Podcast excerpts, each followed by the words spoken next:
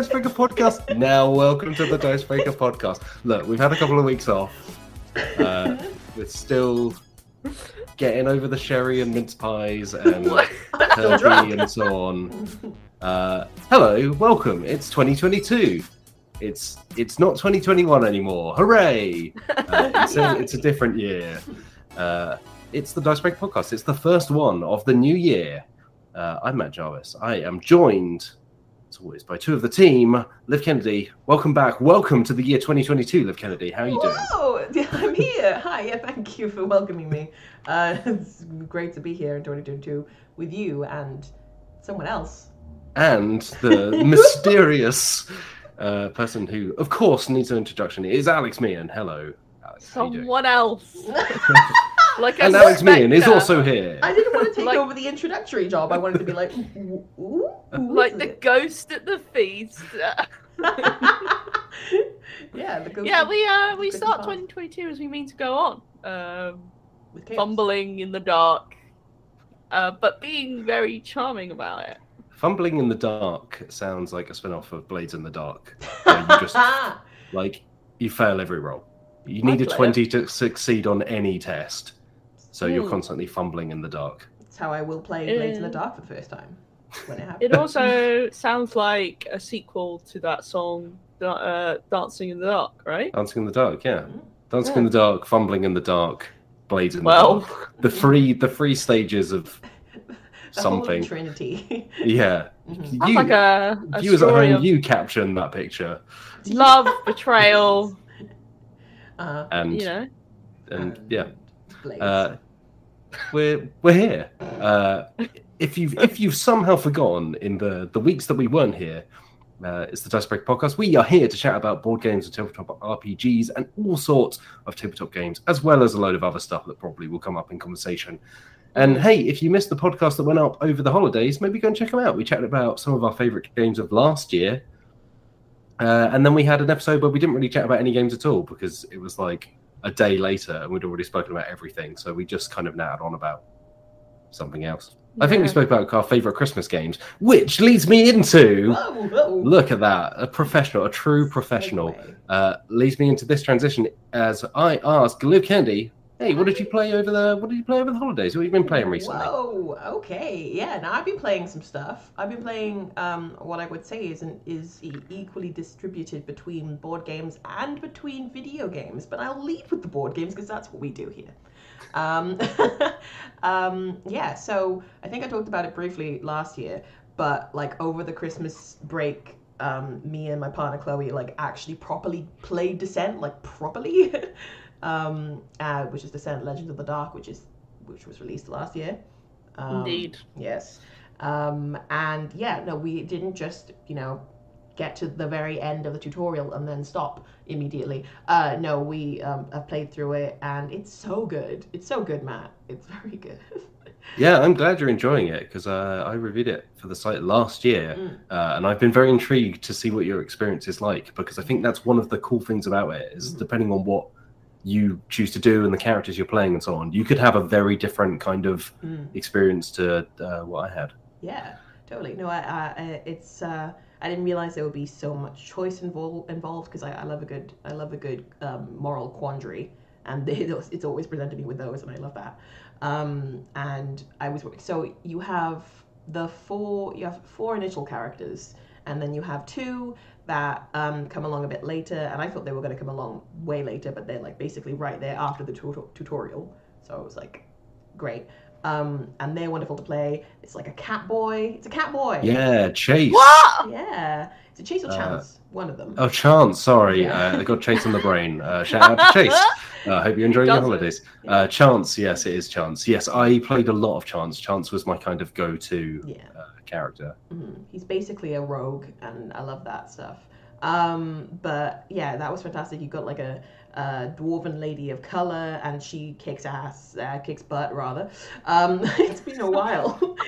Is that You can say ass. Can I say ass? You've already said ass, so I think she it's kicks out there. um, yeah, so so she's really fun. Um, and yeah, and like uh, we've just been um, we've been like getting um, just different weapons and getting different potions and getting all sorts of upgrades and stuff. And like I, get it now. like it's it's so much fun. Um, yeah. Oh, and I also love the fact that like we've slowly started to learn that they really do give you the opportunity to just avoid combat if you want to. Like they have like all sorts of like ways to like get around fighting people or like other narrative driven stuff that you can do if you don't want to fight people. And it's great. Really enjoyed playing some Descent with Chloe. We stand that. Yeah. We stand non-combat options. Yeah, Yeah. it's cool. You've and well, I don't know how how deep you are into it, but that is a it's a long game, so you've probably got a lot to come. Yeah. Um, but yeah, I, I really enjoyed my time with it. And Mhm. yeah, you're right. It's like I think there are certain scenarios where actually, if you do stop and try and fight anything, you kind of realize like, oh no, we should be moving because yeah. things are literally crumbling around us, or something's about to like squish us, so we need to go. Yeah, no, there's there was one scenario where there's this um, enemy called a specter, which I assume you remember that because like they just make you they make you terrify cards, and when Ah, you yeah. terrify, it, it means that just if you re you just keep adding fatigue, which then makes you take damage. And so it was just like, hey, you add, you are terrified. All your cards are terrified, and now you're gonna just keep taking damage. And we thought we had to fight it, but no, you should run away from that man and continue. You should run from the ghost. yes, run from that Uh, ghost. A tip for Hmm. life. mm, definitely. Uh, Um, I think, mhm. yeah, don't try and fight a ghost. don't do Mm. it. It's not Yeah. gonna, not gonna work out very well. No. Yeah, unless you literally have Andúril reforged from the shards of Narsil, you should run from the ghost. Did you just say words? Because- what? Matt's favorite thing recently is to make references to stuff that no one else understands, just to like bamboozle. Lord of the Rings is a very popular franchise. Look, I'm uh, Yeah, but we don't know the, the in, you know the intricacies I know as like, much as you do. you know mine and like Viggo Mortensen broke his, his toe. Did you know? Yeah. that's what I know. Uh, that's pretty much it. Um, I know that he's hot in that film. Great. I mean, I was always On a fan of everything. Orlando Bloom, but okay. Uh, It's fair. That, that, that's, that's valid. yeah. Um, just because he, he's ethereal and elven. That's, uh, that's Mm. pretty much it. Um, but yeah, no, it, it's it's good stuff. The character's charming, and yeah, I do recommend that expensive game, but also you know like it is expensive. Um, Mm. Yeah. Also, we were playing uh, Last Bastion a bunch. I think I spoke about that as well a little bit last year, but it's on um, a list that I put out that is like just five most difficult board games that you can attempt to surmount. And it's yeah, it we haven't won yet. We haven't. uh, that was going to be the question I was going to ask: is have you and Chloe won yet? But you still just no. more ghosts, right? So Or many no, ghosts. not ghosts in this one? Goblins, ghost goblins, uh, demons. Ghosts and goblins. Ghosts, Maybe less ghosts. ghosts and goblins. undead, goblins, um, demons, and gross things. Those are the four horsemen of the apocalypse in that game. Mm. Those are the four categories of life. yeah. Hmm. Tag yourself, I'm a demon. Um, but I'm a. We all know which one. I Actually, wait, no, would you? Because I was gonna say immediately, I was like goblin, but then I was like, also, you might be like, I'm a gross thing. I don't know. I just, I just don't know which way you're gonna go. Like, yeah. I say that in private. Of course. Apologies. um, but yeah, no, we Goblin have in won. the streets, grossing in the sheets. no, oh, terrible. Uh, Anyway, Last Bastion's a I game about defending a castle. yeah, it's a game about defending a castle from all those things.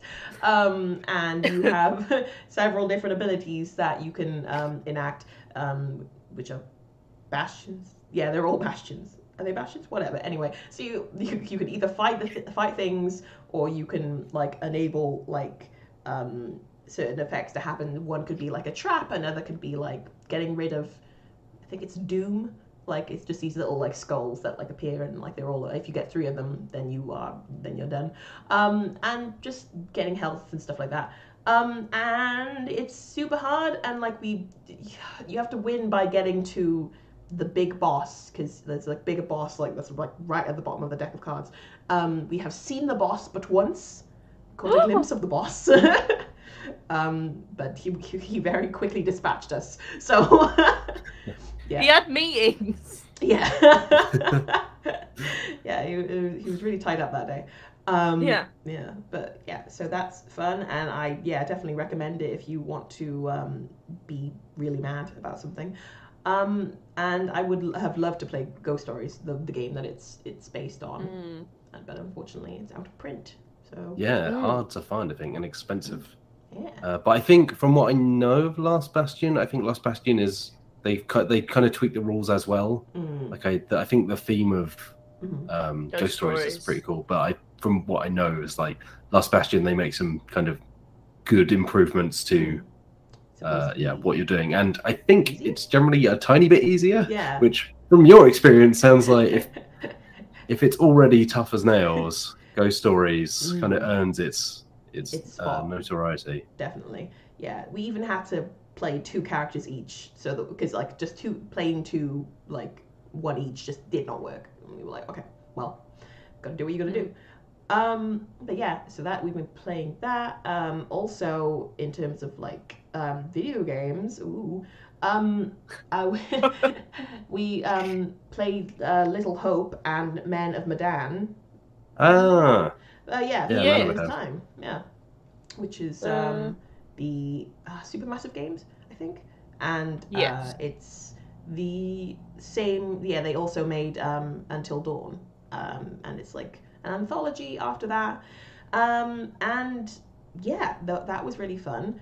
Little Hope. Um, has anyone else Um, played? Have you played? Ye- I, Yeah, I've watched a, a playthrough of Little Hope. I played Man and Medan. Mhm. That was good. yeah. Mhm. Uh, and then uh, we we play them as like a group as a Halloween tradition because they managed to pump these things out Mhm. like at a pretty fast pace. Mhm.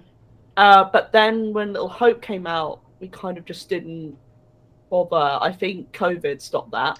Uh, and then when Dot, sorry, oh my goodness, the new one, the one that came out last year, Yeah. they're- oh, something House of Ashes. House of Ashes came out. Uh, we played that one. Oh. So I watched a playthrough of Little Hope, and it don't look good. It's. Oh god. I can't It pretend that I was not disappointed. Was, yeah, it was, was. quite mad at it. Mm, it sets up like a really interesting idea, and then Yeah. is like, no.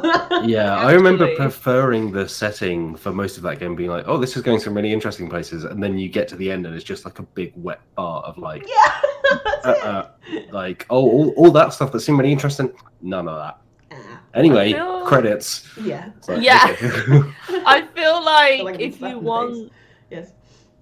if you want like a horror story set or based around like the the witch trials and the Puritan era of the US, Mm. you should just watch Fear Street. Watch the Fear Street trilogy, which is on Netflix. Oh, It's that- very good. Oh, I didn't know that's what It- that was con- concerning. Okay. Cool. Yeah, it, it's like set in a small town, and like the horror comes from like a witch who, Hmm. you know, was was you know hunted down, etc. And it also has a big gay plot. So Oh, yeah. ten out of Mm. ten would recommend. Yeah. They're free free films, and they're they're good. it boggles my So- mind that I, I was like, this is a horror film with a gay plot, and I haven't watched it yet. But yeah, how would you know what? I don't know. well, you should. I will. You should. I will. Um, Apex Penguin says soundtrack slaps. Yes, it does. uh, in Fear Street. Yep. Nice. Oh yeah, Little Hope. Yeah. One after the other. Screams. I love ambient chain rattling. um, but yeah, Little Hope. Uh, dis- disappointing. Um, but Men Men of Medan or Man of Medan, I'm not sure. Uh, was actually really really good. No, um, uh, oh, the only thing I will say is that like, I'm sure along with many other people, I knew exactly what was going on from the Oh, very yeah. start, and so it was like. What? How are you not seeing this? Just screaming at the characters, like, just look down. What are you doing? Yeah. I mean, they they do the. I think they know where those games fall on the kind of like Mm, B movie ish kind of Yeah. yeah. feeling. It's like, oh, these characters are quite irritating a lot of the time. Mhm. So when they die, you're not like, oh no. It's more Yeah. like, yeah, I mean, you made some really silly mistakes, and then I failed to press that button quick enough. Yeah. Uh, so really, it's it's a joint effort here. Mhm. Uh, your demise. Yeah, I also I was really mad at myself because like um both of the um there were there's a young well there were two young ladies in um Man of Medan and there's like Uh-huh. one in Little Hope and I got two of them killed and I was like why why um but yeah so that Uh. was very disappointing for me but um but yeah Um, they're both fun to play so. I will say I believe that House of Ashes is still the best of that that, that group of. Yeah, series. I, I- think I it's the think best it one. is. Yeah, Mhm. Man of Medan is good. I'm not counting Until Dawn. I think Dawn's that's a separate game. Yeah, Yeah, Until Dawn's I- just too long, but it is, I think, still better than the the anthology pictures ones. But Yeah. Mhm. Um, Yeah. also the guy who plays the person in the the the the curator is that his name? mm, yes. I recognize him. I Yeah, he's like why. a famous uh, actor, but I can't remember his name. He's very good. He makes He's he kind of makes yeah. them because he ties them all together with a very like knowing wink and like, oh, oh, we'll see if they survive this chapter, I'm shall such we? a naughty boy. As I slowly light this candle and put a book back on the shelf, uh, that kind of Do you think that's his day job? Do you think he just sort of comes in and then does that, and then he goes home and? yeah. Yeah, he just kind of mooches around in the library for a bit. Yeah. Yeah. Would you Doesn't think he lives anything. at? Um, Uh, yeah. Well, I think that might be a section of where he lives. He gives me a vibe that he lives in. A he mansion. arrives in the credits, right? He kind of hangs up his coat and hat. Yeah. and- Oh, okay. Unless So he's doesn't like live- climbing out of the window, walking around the side, and then coming in through the front door just to pretend that he's arrived again. Mhm. I would guess there's somewhere else he has to go. Yeah.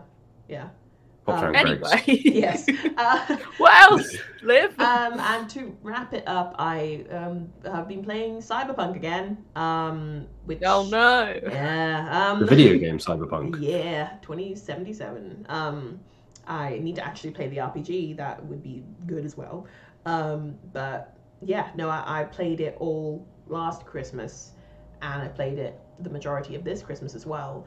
Uh, but this time I, I got it on PS4 for some for some reason I just wanted to punish myself, so I got it on there, and it is so janky. It's it's unreal. Did you know that it's actually got like a, a warning on the PS4 like um, download screen? It's just well purchase screen, and it's just like, hey, maybe don't. maybe, Maybe you should Maybe rethink this before you go ahead and and yes. I'm gonna do it. Um, yeah, so I've been playing that um, for for a while, and um, yeah, it's it's it's a fun game with some problems. yeah. As soon as that game was announced eons ago, Mhm. uh, I was like, "This is my jam." Mm. my god, I'm so excited about this Yeah. I love role playing uh, video games. Uh, I love video games where I can make my own insert protagonist. Yeah. Uh, I love the setting, and you know, the tabletop role playing game is great. Mhm. Uh, and then the closer it got to like actually coming out, Mhm. the more I was like, oh no. Yeah. and at the time when it released, uh, obviously I was hearing all the bad stuff, and I didn't have a PC that could run it anyway. Because I think if I had tried to run that on my current desktop, it would have just exploded. yeah, probably. Mhm. And even now, with the machine I'm using, I'm worried that it could also kill it. Um, and also, I don't know. I'm just like I have other things to play, and I feel like the time, the time has passed. Maybe I'll buy it when it's like three pound or something. But Mhm. Um, yeah, I think it was like twenty. No, it's on the sale, yeah. yeah. I think that's still too much. It is too much for it. It's, a, it's too much for a game that does not work.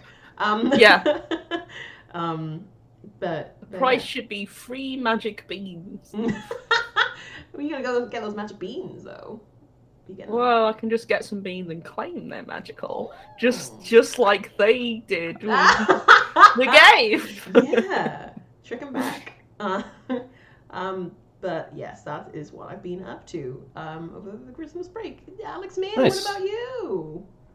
That sounded wonderful, Liv. Thank you. Thank you for passing me the microphone, Quite all right. metaphorically speaking. oh my goodness. I played quite a lot over the Christmas break Mm, because once again I made the pilgrimage back to my family home, mm. uh, the the place of my birth. yeah. I was born in a hospital, not. at Uh, home. yeah, I was gonna say home Went birth, rare, but Um, and I brought along by request a big old bag of board games. In fact, I'd given my mother a load of board games to take back with her a few weeks before Oh, to try and minimize the amount that I would have to carry with me, and yet I still carried a lot. Um, variety is the spice of life.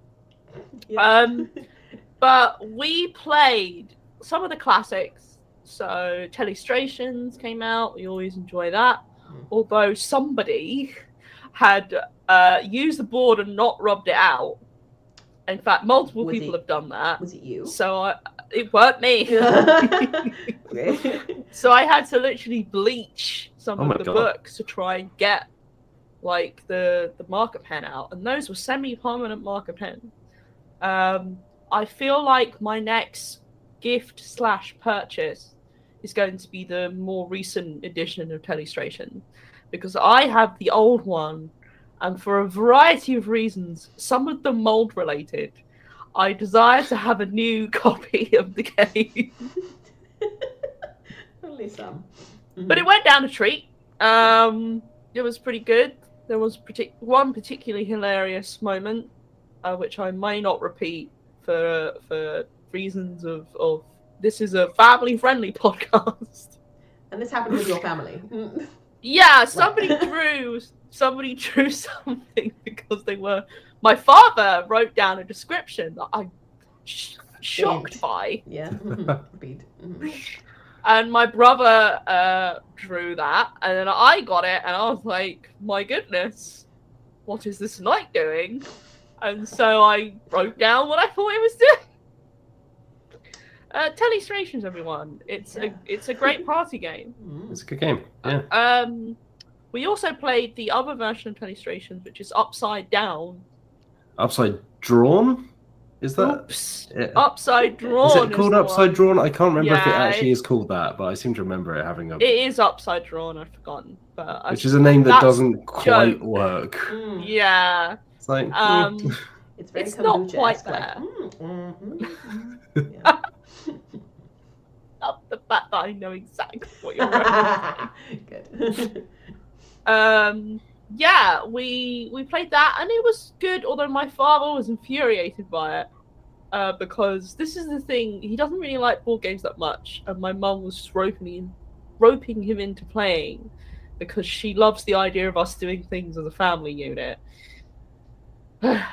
uh, and so, but all he wants to do is just have as much time as he likes to draw what he wants, and that's against the whole point of the games.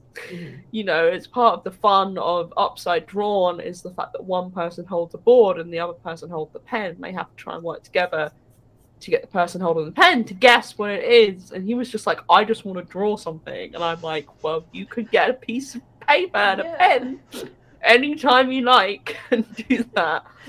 Um, we also played Spicy, mm. which is a game we talked about before. Mhm. Uh, it's a bluffing card game, uh, and the artwork is wonderful. And there's like three different suits, and you just have to be like, this is free pepper, five pepper, go up to ten pepper, past ten pepper. You gotta go under ten pepper. Mhm. And you can only Um, you, can, you, have to reach 10, 10 of something, Yeah, right? and then you re- you cycle back again. Yeah. Yeah, yeah, that's what you that's what- remember that. that's- It was a very it, it was a spicy game. Yeah. it was spicy. Yeah. Spicy game. Um, my mother didn't quite understand, but my brother seemed to uh, get it. Uh, the big hit, well, the big hits among my family were Cockroach Poker, uh-huh. Yeah. which I was surprised by because I was very worried that they just wouldn't quite get what you're supposed to do. It's very family. But friendly. even- Yeah. Even my dad played, and he was quite into it. Oh. So, Cockroach Matt. By the way, have you noticed, Liv, that Matt Jarvis has seemingly entered the Oh wow. Twilight dimension? Oh yes, a bit. Isn't he? Um, oh, he's oh, gone. no! No. Matt Jarvis! uh, the ghosts have got Oh, him. Oh oh. no! He's in Oh, no. I'm Matt Jarvis now. Hello. Oh no. Okay, we've Well, got this it. is fun. I can't see or hear either of you. oh, brilliant! Fantastic. Okay. Uh, well, now we just have your Jarvis. portrait. So that's. Yeah. That's now we just have the, the spectre, the real Oh. spectre at the feast. Oh, you're returning to us to the plane. He's returning to us. He's Alex Meehan. oh and he no. Can you hear or can you hear us, Mr. Jarvis? hmm. No, I'm guessing the answer to that Can't, is cannot cannot hear us. All right, cool. no. Well, let's do a cheeky swap. Don't mind me, everyone. There we go. He's got this look on his face, like he's like he's done. we're plotting something. I have no idea what happened there. Okay. Froze when I tried to, and then you were just two the two little like small like circle pictures, Little beans. yeah, and I was just talking Little into the beans. void. Oh. yeah. I did try and say, "Oh, I can't hear or see you," Mhm. uh, but I have no you idea weren't if that hearing came that. through. No, No. you just Great. you just you were frozen for a very long time, yeah. Excellent. and perfect, I was yes. like, oh no, Really. and then Matt, and then you just sort of disappeared. hmm Um, Wonderful, yeah. Well, I like X- to maintain an air of mystery around every conversation I'm part of. Hewley X Angel says Matt has sailed into the west. Thank you. Yes. Continuing our Lord So Rings to the Grey Havens. Yeah. Yeah, that's what happened. It was time. You were being called. Uh, Um, yeah. now that Um, you're back with us mm. and Liv has sorted out the frame. Just about. Liv. Sorry. Yeah. No, it's okay. I like to keep you on your Yeah. toes. Even David, something uh, as simple as the podcast. It's all David good. Leonard Flanagan says he's up to his lizardy ways again. Yes, he is. Mm. A Um, reference to the Root game we played yesterday, which you Yeah. can now watch on demand. oh, I really want to play Root maybe today. We will. Yeah, that's we play- will we'll lure you after into this. I would like to. I'm excited. Um, Um, Now that we we're all here. back into it. How is the audio, everyone? Is it okay? I think that Lazy Boy said that the audio went down, but if it's okay now, let me know. All right, carry on. yeah, let us know if you can't hear us. Yeah. that would be useful. Um, I'm sure they would have said by now. Um, the other game we played a lot of, uh, uh, so much so that I believe 2022 is the year of Camel Up. Everyone gets Camel Up. hmm The year of the Uh, camel. The year of the camel, actually, Up. not the year of. Oh yeah, do we know Tiger? that? Do we know the zodiac can't- this year? No, I can't remember what it is. Um, I'm sure we'll be informed. Um, yeah, no, Camel Up. Now, Camel Up, uh, second edition specifically, the better one, uh, with the better artwork and the better components, uh, and the camels that go backwards. Um, Tiger. I brought that home with me on the off chance that it may be a hit uh, with my family. However, there was a risk because they don't really play like full on board games. They're good with card games and Mm. like that, but they have. I think board games the li- their limit is Monopoly, which I refuse to Yeah. partake in. Um, so you know, I was like, let's give this a go. You might like it. They're a bit unsure at first, but then when I got the board out and I showed them everything, they were like, "Oh, this looks cool," because the board has like a, a palm tree on it that Ooh. pops up when you open it up, and then you've got the lovely like plastic um, pyramid where you get the dice from.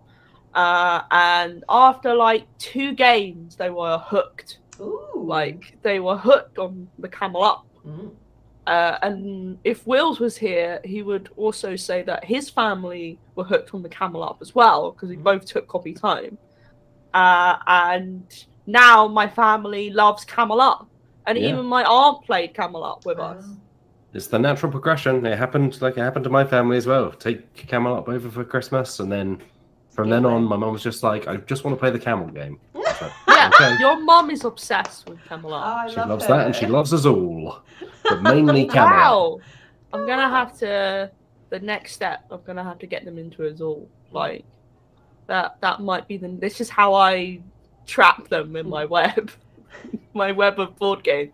That they love Camelot. Mm, Next step. yeah, I've got to say it's it's entirely so satisfying to me now that because my parents um just never had an interest in board games and I was always like play this with me and they were like no um um because they just didn't understand but now it's like I do this for a living Mm, I was going to ask, do you both end up as kind of like people? Do people expect you to bring board games over and be like the game per and like? I find that people just turn to me and they're like, "So what did you bring? Or what should we play?" It's like, yeah okay, I guess I'll do my job here as well. um, Um. Yeah. Go ahead, Liv.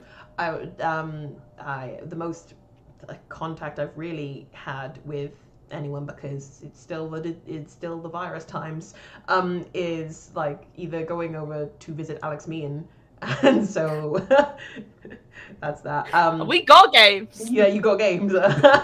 Um or going to see uh, my partner's family and so I'm just like oh look what I got this time. And they're like Oh, what's what's this that sneaked its way into my bag? Oh. My goodness. Oh, I think it's cheated its way into its into my bag. It's cheating moth. Oh my god. She don't. I love the idea of you having just like a customized intro for every Yeah. game you pull out.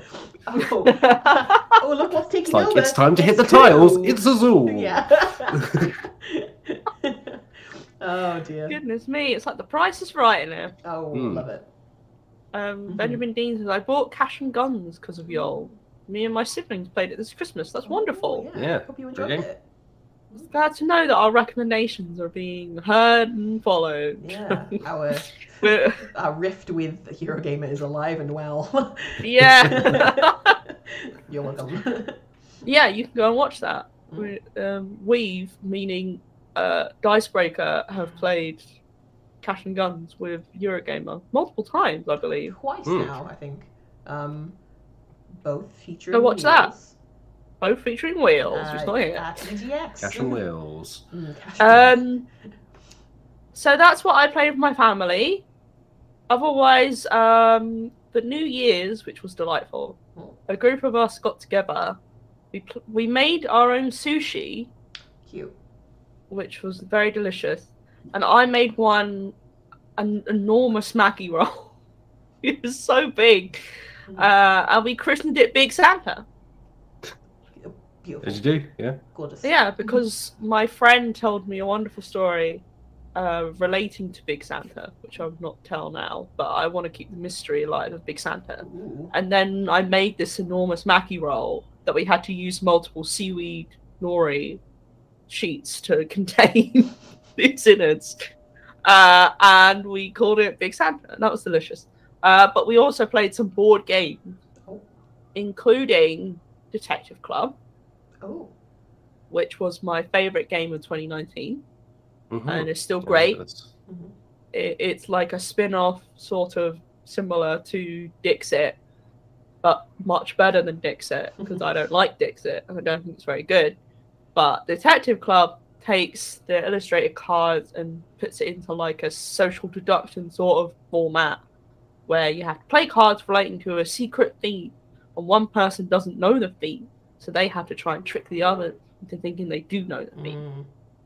and it works really well because those cards are very open to subjective uh, opinions, and also sometimes you just have a bad hand, so you don't necessarily not know the theme. Just luck is not on your side. Hmm. So we played uh, Detective Club. We played a game I like very much called Sparkle Kitty Nights.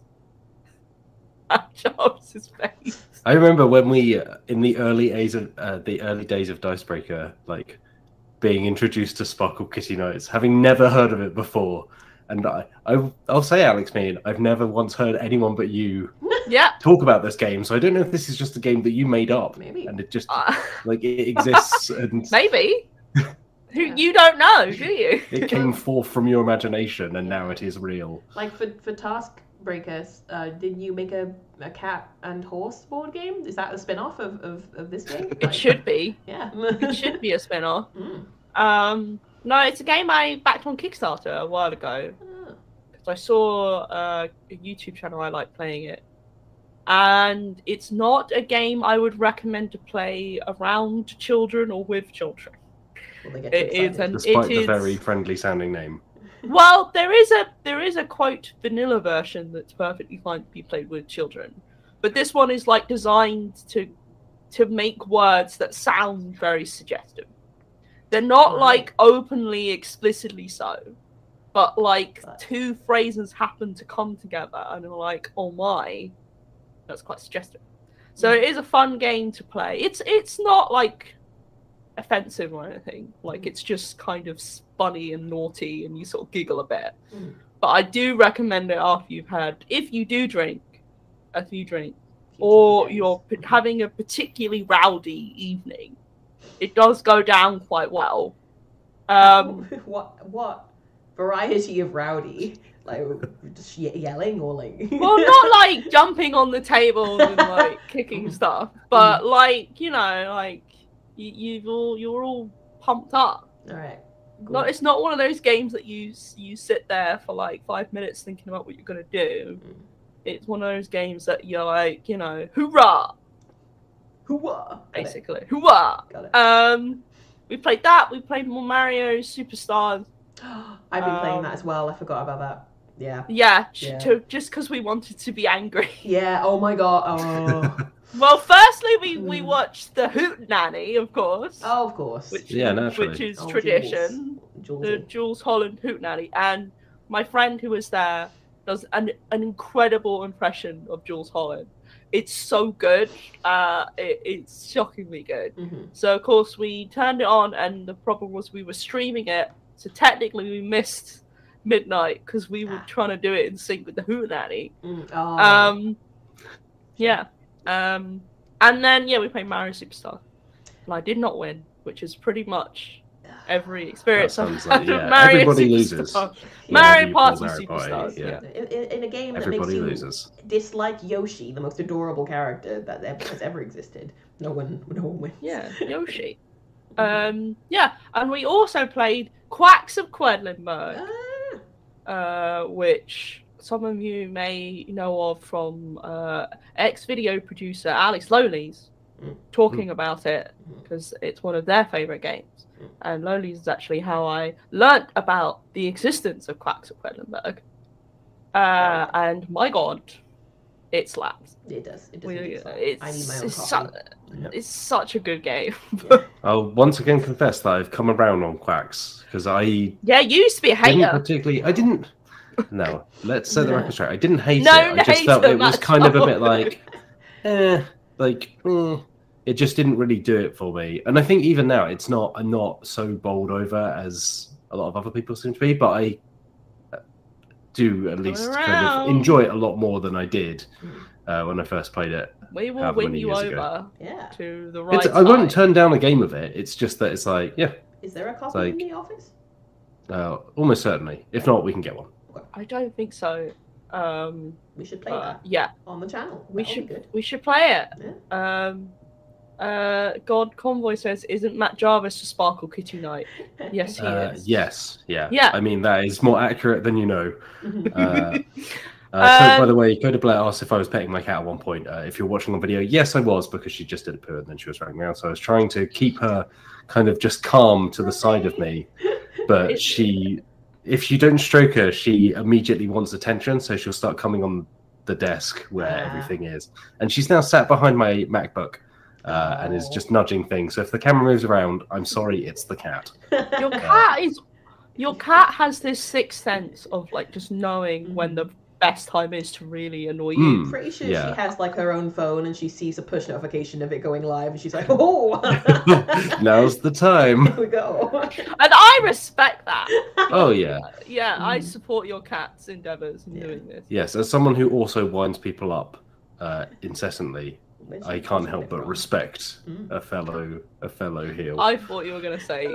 I was the one doing the winding up, and I was like, Matthew Jarvis, you absolute tinker. Um, yeah, Uh. no, we played Quacks of Quack. We played Quacks of Quack. I thought you froze. I don't know. Uh, we played it like uh, just a small group of us, and then other people arrived, and they were like, "What's this?" And I was like, "It's Quacks of Quedlinburg," and they were like, "It looks complicated." they were like, "What is that? What is it? Uh, Is it about ducks?" is it about ducks? Yeah, which is actually a genuine response I've had from multiple people when I've said the words "Quacks of Quedlinburg." Uh, the name is not good. Um, uh, but then the day after, we were like, "Oh, we have some time. What should we play?" And then people were looking at Wingspan, and then someone else was like, "Can we play the Quacks game?" And I was like, "Yes, we can." Uh, and then we played it, and I did really badly. But if you want to know more about Quacks, there is a wonderful uh, video on the YouTube channel, uh, and there might be an article coming out about. It. Yeah, it I really thought sometime you were just going to describe your own article as wonderful there. I was like, well, fair play. You know, it's a, it is a really good article. It is a really good article. I Yeah. have integrity, and also I hustle. you, you, you really do. Um, also, Always be closing. uh, ABC. Um, Apex Penguin says it's not about ducks, and I guess we should No. explain the concept of it. It's it's about potion making, isn't it? Yeah, Um, it's the the quacks part, which is confusing, Mm. is referring to the fact that the players are potion makers Mm. who sell their wares to people, claiming that they can provide Heal them. healing properties. Mm. Uh, and the quacks bit is like, oh, they may not though. yeah. Uh, it's kind of a weird phrase that no one really uses anymore. Yeah, people don't really use like quack doctors as a, No. as a thing. No. Snake oil is probably a better Mhm. like reference to that sort of thing. Hmm. It does make me endlessly chuckle though the idea of somebody calling a doctor a quack. like, Yeah. Well, uh, silly. yeah, it's like something maybe you did 30 years ago. Yeah. Maybe probably actually uh, later. Like, 130. yeah. Yeah. It's a quack. Um, Mhm. Yeah. And you're like brewing potions and you're putting different ingredients in, but it, it- at its core, it's just a push your luck game where you just try and see how far along this track you can get without, you know, overdoing it and then losing rewards, etc. Uh, but again, I don't want to go in too much Yeah. detail because I've already been talking a lot. Uh, the last thing I will say is before we pass on the mic to Mr. Matt Jarvis, is uh, I also watched Encanto, the new Disney Hmm. film, which is on Disney Plus. I'm not big Disney, by the way. I'm just saying where you can watch it. Um, I don't pay for it. Uh, I'm a leech. Um, proud, proud of it. Proud leech. Um, I've watched it twice now, uh, and I'm obsessed with it. It's very good. Mm. Uh, it's so good. Please watch it. I want to. I've also been told that the the short that comes before it in the cinema is is uh, very heartwarming, but it will make me cry. So I'm excited to bawl. I mean, I will say I've not seen that short because they don't place it on the front of the film Mm. when you watch it on Disney Plus. Mm. I would have seen it in the cinema, Yeah. but COVID. Yeah. Uh, hence why I've not seen Spider-Man: Far From Home yet, Mhm. even though I basically might as well have seen it because of Twitter. Yeah, I also Um, want to see that. And also, ooh, uh, just real quick, uh, uh, me and Chloe got a um a card, it's like a card, an, an, an unlimited card, so we can go see all of Mm. the films. Uh, Right? and I'm very excited about it. That's all. But just it would help if it weren't if it weren't the COVID Yeah. times. COVID. Mm. But Um, still, But yeah, if you cried at, if you think you're gonna cry at that short, whatever it is, I'm sure it's great. Yeah. Uh, you will cry at Encanto. yeah. what don't I cry at? The last ten minutes of that film is just, is just, it will rinse you dry It'll break me. liquids. Uh, also the song Drink slap. water. So uh, Nice. there you go. The songs are so good because they were written by Lin Manuel Miranda. Oh, Mm. He's a very talented, s- yeah, songwriter. Yeah, indeed. Um, Um, yeah, James Bye House is. Oh, yeah. Go. Uh. I'll just quickly say, James House is. Do you have Encanto songs in your head a lot as well? Me and yes, I do. I've been walking around the house just singing them. Live I was you. just about to say that uh, we got a super chat from David Leonard Flanagan um, saying Quack should be renamed uh, to Con Artists of Candenberg. Thank you very much for the super chat. what do you reckon? I'd be behind that. I mean, it's still better than Quacks of Quedlinburg. Yeah, like, I like the alliteration in the title, but yeah, like Quacks, Quacks, Quacks of Quedlinburg is just not a very yeah. A very Con sellable art- name. Yeah. Con artists of Candenberg is slightly better, Candenberg. but I feel like they should just name it something Mm. simpler. hmm Yeah, I think so. But thank you much, Matthew Jarvis. Yes. Hello. Uh, I didn't actually play that many games over the holidays because I was just busy with stuff. Uh, but I did play a few things. Uh, uh, I saw my well, one side of my parents. Uh, we played it Racing Demon, which I'd not actually come across before, and then suddenly was completely kind of obsessed with for a while. So it is multiplayer solitaire or patience, like the traditional card game. So everyone is basically playing patience solitaire by themselves or in teams as we had it. And then when you move aces up, so like you would move aces and then twos and then threes of each suit uh, in normal patience, you instead put them in the middle, and then anybody can add to that pile. So you might add the ace of hearts, but someone else could put the two of hearts, and then someone else could put the three of hearts. Mm. And you're trying to basically get through your cards as quick as possible. Uh, and it's a real time speed game. Uh, and we played for a number of hours, and it was really good fun. I think in the US it's known as Nerds. Uh, because I went to try and look it up, and I think Nerds, unless I'm, I have no idea the context of the the name Nerds, but it's it's just an odd name rude. Compared to. Racing Demon, Mm. uh, which is kind of hilarious as a name for this pretty straightforward card game. Mhm. Uh, but yeah, I really really enjoyed it. Um, we also played Monopoly Deal, uh, which Hey. I will maintain is the best Monopoly game and the only Monopoly game worth playing. Mhm. Uh, it's still very fun. It is still absolutely horrible, but in kind of a fun way because you're constantly stealing off each other and forcing people um, to lose all their money so that then they're then forced to pay you using their properties because you're looking to collect sets of properties. It's great. It's a great game. Like it genuinely is a really fun card game. It plays in about 10 minutes. Um, apart from if you're trying to explain it to uh, some of my older relatives who just really didn't couldn't grasp the concept. Uh, at one That point, were insistent that they've never played Monopoly, which I refuse to believe Wow. because I know that I've played Monopoly with them. Uh, so they were just like, "Oh yeah, I, d- I like I don't remember Monopoly." I was like, "It's Monopoly. You know, you do the thing." um, Monopoly, you say? Yeah. Uh, so those were kind of the two games I played over the break uh, in terms of board games. Uh, there were probably a few others here that. Oh, I played Dobble in a tattoo studio. That was it. Hey. I was in the Oh. tattoo studio, Oh, and yeah, we were playing were. Dobble to pass the time. And Dobble, it's okay. Yeah. It's one of those games where it's like, hey, yeah, okay. There's a, a load of different ways you can play this, but it's all essentially spot the thing that's the same on these two tiles, Mm. uh, two cards. Uh, Matthew and- Jarvis. Show Hello. I, I know this wasn't the Oh. case, but I love the idea of you just going to a tattoo studio Yeah. just to play Dobble. Uh, no, yeah, well, it wasn't planned that way. Uh, my friend, they just happened to bring along Dobble. They, by the way, are incredible at Dobble. Uh, they absolutely trounced me in every round that we played. Uh, so maybe that has, you know, somewhat colored my feelings towards Dobble Mm. because I'm a terrible, terrible loser. Oh, Um, No. okay, Don't worry about it. No. uh, speaking of being a terrible loser, uh, we played Root yesterday. Uh, no, don't spoil it. oh yeah. okay, someone lost. was it me? Maybe. I, not me. I wasn't in it, but. Uh, we we played with the new Riverfolk expansion, which I had not played before, despite owning it both physically and digitally. Um, but I really enjoyed it. I really enjoyed being the lizard cultists. They're very Mm. fun. They remind me of the Woodland Alliance, uh, and they basically just run interference because they convert other warriors to lizards.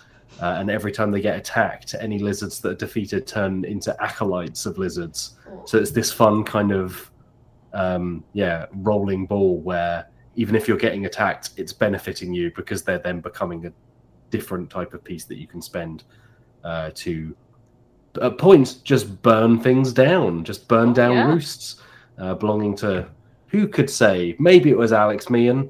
Um, who who would know? Um, You will The know if you trauma. go and check out the live it. stream that was live yesterday. Yeah, and on then- the channel.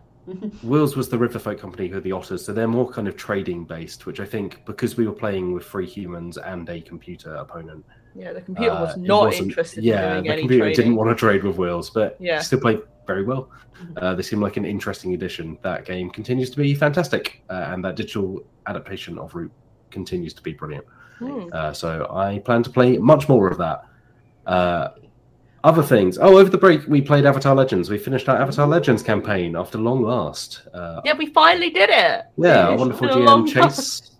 Uh, we've been playing. Gosh, it must be almost a year now. When did that Kickstarter happen? Over the summer, so probably about six, six to eight months. Mhm. We've been going. Um, yeah, it was a fantastic campaign. Uh, A Chase quick start.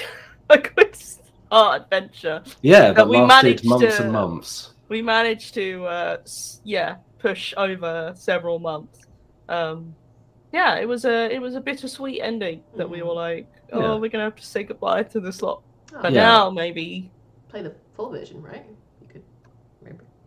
Yeah, well, I think that's the the hope is that Plan, we yeah. can then just bring those characters into the full version at some point. Hmm. Uh, but yeah, I really really enjoyed that. Like Jess did a great job. Like the characters were fantastic.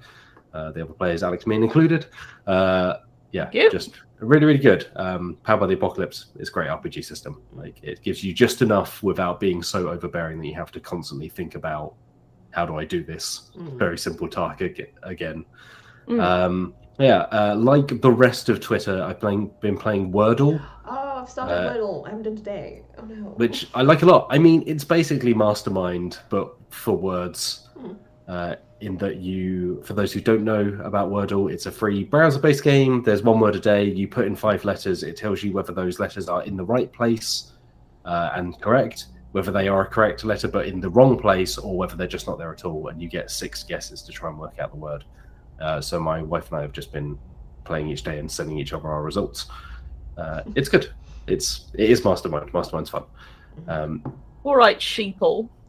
There's um I'm playing now. Master well Master Word, which I think was the game that came out last year or the year before. Um, Yeah, I can't that is remember. another good kind of mastermind style game. Yeah, So I think- Scorpion Masqué. yeah, yeah, Scorpion Masqué, the makers of Decrypto, put it out, um, and it plays really well over video call, uh, or even in just in an Excel spreadsheet. So if you just want to play something that is similar to Wordle, if once a day is not enough Wordle for you, Mm. You need uh, you need go that check hit. out Masterword. Masterword's really good. I really like it. oh I think yeah, it's we snuck played under it the radar for a lot of folks. So It's good. Yeah. Um, what else? Uh, we watched Cats. Uh, it's worth saying for a member video that I believe is out next week. Uh, me and Wills and I watched Cats. Uh, Oh, yeah. We watched Cats. What so more is there glad to I really was say not on there. that? Yeah. So and that was my second time as well. Oh. So yeah. I was already prepared for a lot of the, the horrors, but Wills and, and Matt were going in fresh. It's uh, it's a real experience, and it, it's very upsetting to me that as someone who likes watching films and watches quite a lot of films, I've watched four films so far this year. Uh, they are the adaptation of Monster Hunter uh, Oh, dear. with Milla Jovovich, uh, Final Fantasy VII Advent Children, Cats, uh, and then I watched Five Centimeters Per Second, which is Okay, that's good. film.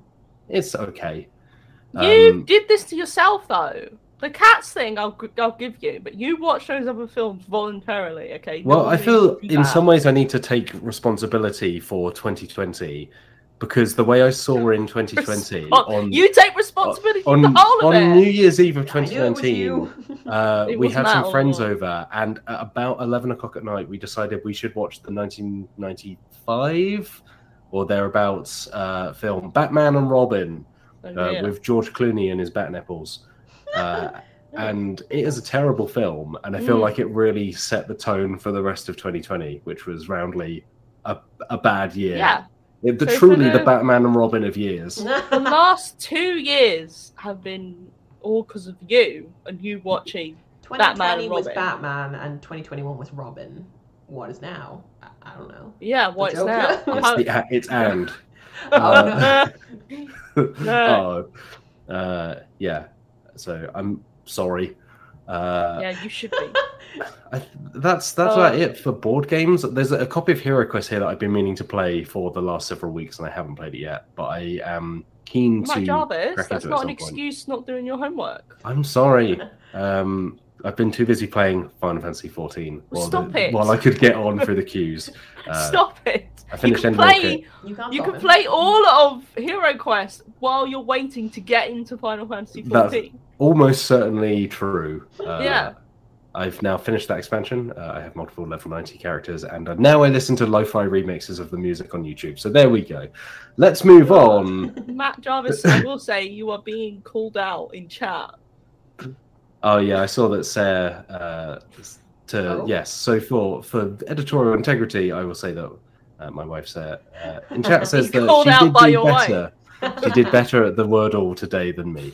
Um, it took me all six guesses to get there, and I, only just got it. Yeah, no, I'm I'm gonna lose this one. I'm, I'm playing it now, and I, I'm not doing well. Um, I don't know if they're getting tougher or if I'm just getting worse because I'm finding them harder yeah. each day. You're Um, aging. That's the that's the thing. You're just getting older. What day after day, Yeah. just a, a measurable drop in my ability to Wordle. Whittle sucks Um, out the life force from everyone. That's that's their plan. Yeah, I mean, yeah, I mean, looking at Twitter, that very much seems to be the feeling: is you're either playing Wordle or you're complaining about people who are playing Yeah. Wordle and just I've blocking not- green squares. I've not done anything. You done I don't you're- play Wordle. I don't care about Wordle. You should- I you don't should play talk about it on Twitter. It takes like a few minutes. You know, I wake up and then Yeah. I do a Wordle, which sounds. Matt Jarvis, you know what else It's takes a wee and a? Wordle. That's the morning routine, huh? You know what else takes a few minutes? No. Being crushed. what? yeah, It doesn't mean I want to do it. want. I don't know how to suppose uh, so, man. offer a tangent out. of that. suppose Yeah. So we'll just move on to news. Let's news. move on, Um, everyone. Uh, I forgot to mention at the top, uh, I actually forgot to pull podcast questions for this week. So if you're in chat and you've got some questions for us about anything you want, really, about board games, about RPGs, if you just want to let us know what you played over the holidays, drop it into chat. And Yeah. at the end of the show, we'll pick some out. Uh, also, hello to M. Parlo, who is in chat and who is a Hello, contributor of ours. Hello, Hi. hope you're doing well. Happy New Year. All right, on to news. There's a few things that happened over the holiday break, um, which we should chat about. So let's do that. First of all, there is a Dark Souls tabletop RPG on the way from Steamforged, uh, who you may remember from making Dark Souls the board game and also Dark Souls the card game Mm, and also other things. other things, other Mhm. video game related. Yeah. Resident Evil games and Horizon Zero Dawn, Monster Hunter. They've they've had quite the output over the last few years of video game adaptations, and this is the next one. Uh, so, Alex Meehan, we don't know loads about this, right? We just kind of know it exists. It's coming. Yes. I don't know why you said Alex Meehan. You wrote the story. I forgot. oh, it's me. Okay, I'm up. I'm off everyone. Uh, I've if, if you, if you want time to think about it, me and I will just say. No, that no, I, I I don't. got the Wordle. I did, I did. I did nice. it. I uh, it took me to the last one, but I did it. Did you just do it while we were doing this podcast? Yes, I did. Viv, That's Wordle.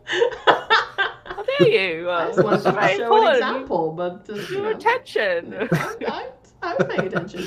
We're talking about. Um, get to the back of the class. yeah, and yeah, the Dark Souls RPG is coming. Uh, yeah, as Matt said, it's it's coming from Steam Forged Games, who have done RPG stuff in the past, mainly like miniatures and Yeah. adventures to Like, go alongside yeah, animal that. adventures. I don't. uh, As far as I remember, they haven't done a standalone RPG yet, right? this is not the really. first. This is the first uh, big IP, obviously. People enjoy Dark Souls. I don't play it, so I don't know. Uh, I, I, as far as I know, it's a game where you die a lot, and there is uh, a tall one, uh, and there's a, A big one? one.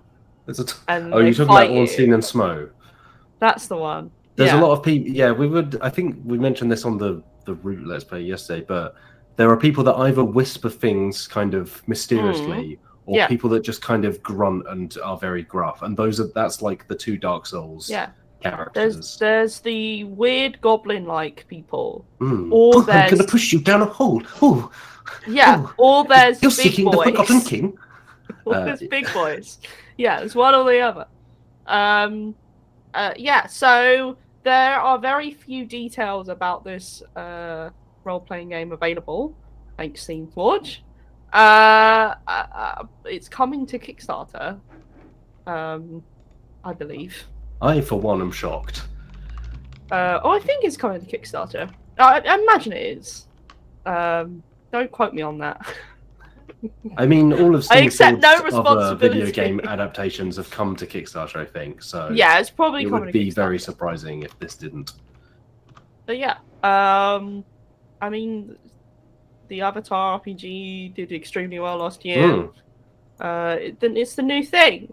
Uh, licensed RPGs. it is, yeah, the new old thing. Uh, I think there was a Dark Souls tabletop RPG that was released only in Japan several years That's ago. That's weird. but this is obviously the first major or like wide like um worldwide release of uh, a tabletop rpg and i'm i'm intrigued um yes i i've had some thoughts on the dark souls rpg Yeah. you can read them on the site uh You thanks for the emails Mhm. Yeah, Uh, please, and- please, Politely. Yeah. please. please politely read them. Mhm. And, Look, the internet and- has some thoughts, and so did I. But I think, yeah, Dark Souls it lends itself to an RPG pretty easily because it is just kind of gothic fantasy. Mm. Um, I think what will be interesting about this is whether they manage to capture the kind of the stuff that really makes Dark Souls stand out, which is the gameplay stuff, is kind of the the storytelling, which is very sparse, and so that Mm, being translated to a tabletop RPG feels a bit odd. Yeah, because yeah like how how are you going to do that is the gm just going to offer two words every 20 minutes and then you have to spend an hour researching on wikipedia Yeah. what that actually means They're they're just like they're you're going through a place and they're like, oh, there's someone over there. And like the first time they start saying weird cryptic stuff, you're like, oh, this is fun, this is unique. And then like the tenth time that you encounter someone like that, you're just like, I'm just I'm so tired. Just please tell me what's going on and what I need Yeah. to know. What's the Uh, tabletop equivalent of having to read all the text on the loading screen to understand the importance of something so the, the the GM holds up a piece of paper with that written on and just like lets you read it for a bit. and sends you messages in between sessions Yes! you're doing. You're, in the, you're just gone. You go to the toilet and then you get a message. yeah so i i mean i personally because i think i'm perhaps the biggest souls fan on the team um, I think so. Yeah. No, I've yeah. never played it. I don't think I have They've- played a little tiny bit of the first played one, a little bit. and I am frustrated, so I, I stopped. that sounds like a Dark Souls experience That's why I've not Yeah. played them. Uh, So I'm yeah I'm I'm mostly intrigued. I have I I am on record as very much not liking the board game that was based on Dark Souls, and I think because they did a very bad job of capturing what makes that game interesting. And it's worth saying that there are a lot of indie RPGs that have come out. We've written about them on the site. They've come out over the last few years that have basically tried to capture what Dark Souls is.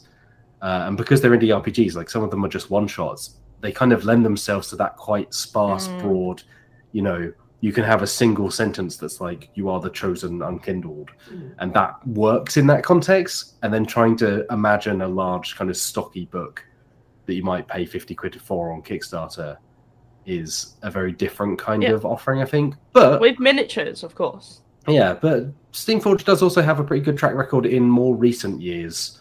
Um, like I like the Resident Evil games. I think the Monster Hunter board game is good. The Animal Adventure stuff is fun. I think Horizon was not well received, so that Mm. seems like a bit of a, a stickier point. But generally, I think they've come a long way since the Dark Souls board game uh, all those years ago. So yeah, I'm we'll see. cautiously intrigued. Yes. We will see.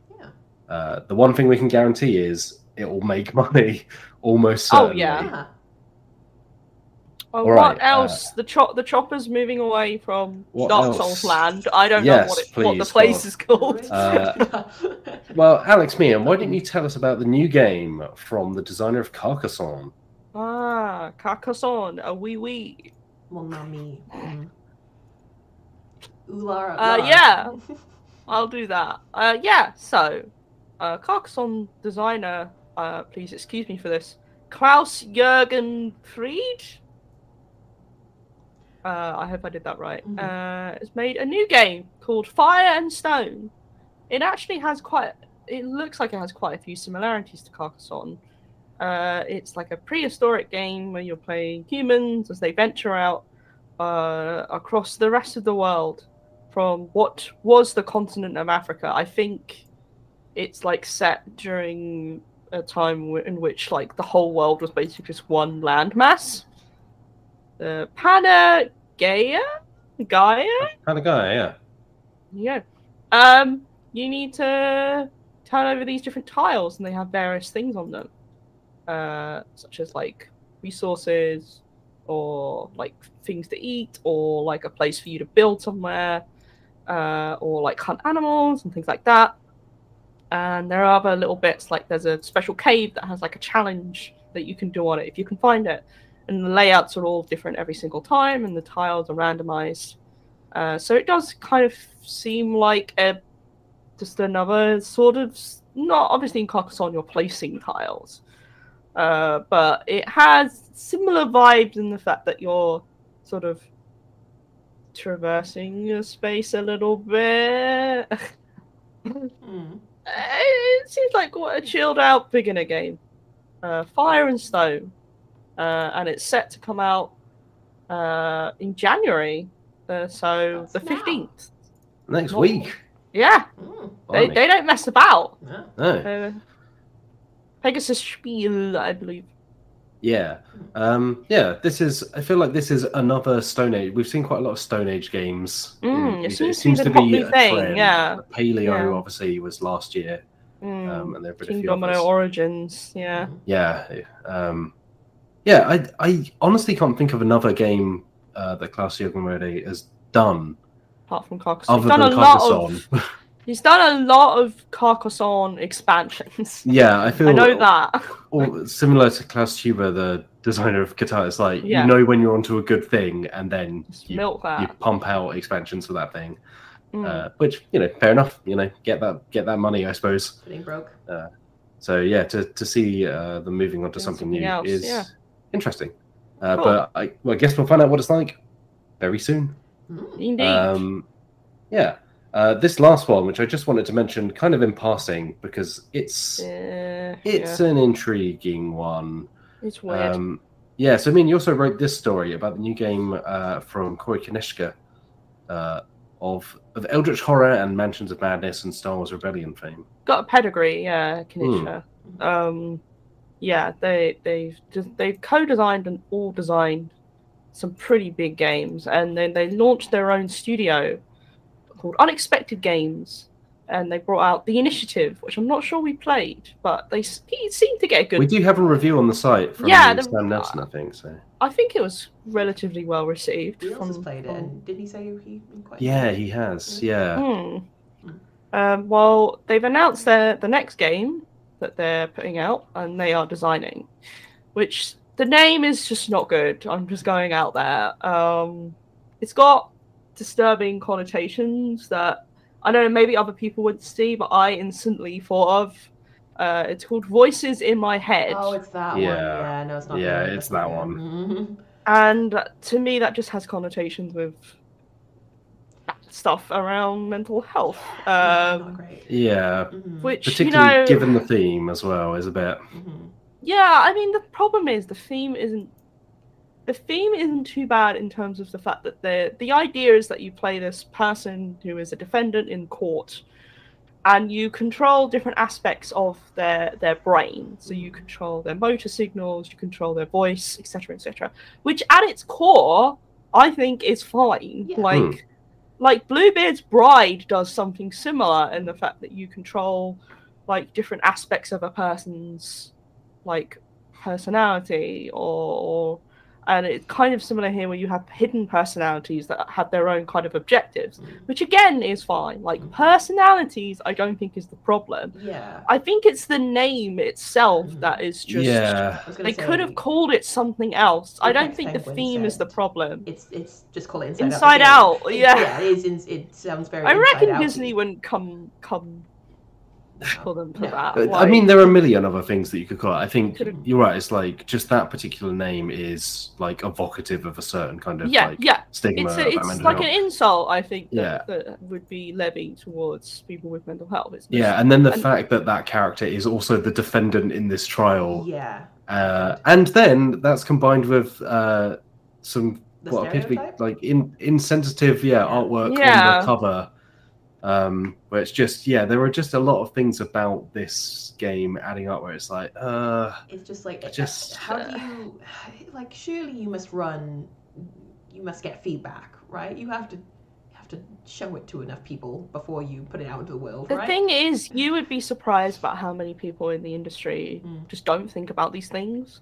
Like the amount of times there'll be board game names and artwork and stuff that come out, and they just don't think about. yeah. Often because, and no offense to Konieczka, um, these games are often made by, you know, people who maybe aren't up to date with like, Mhm.